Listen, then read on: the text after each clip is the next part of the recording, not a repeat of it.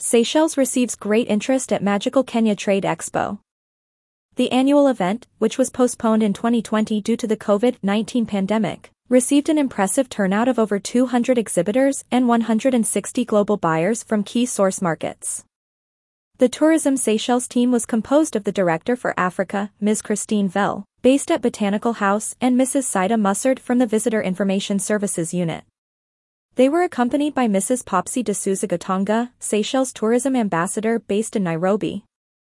To celebrate this opportune moment, the expo was held in a new outdoor setting at the Bomas of Kenya, a tourist village in Nairobi displaying the traditional villages from several Kenyan tribes. The setting is also home to the largest auditorium in Africa, where traditional dances are frequently performed.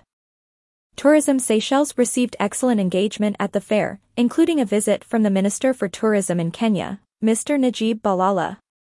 The markets appear to be steadily growing in favor of Seychelles as a destination among both the locals and large expat communities in the East African countries.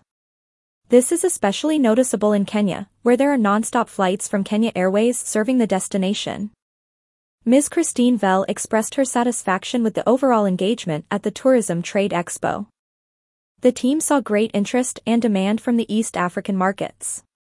Our booth was highly active during the three days. We had meetings right after one another and several walk-in meetings. People were eager to learn more about the destination and what adventures are available on the islands, said Miz Vell. More news about Seychelles.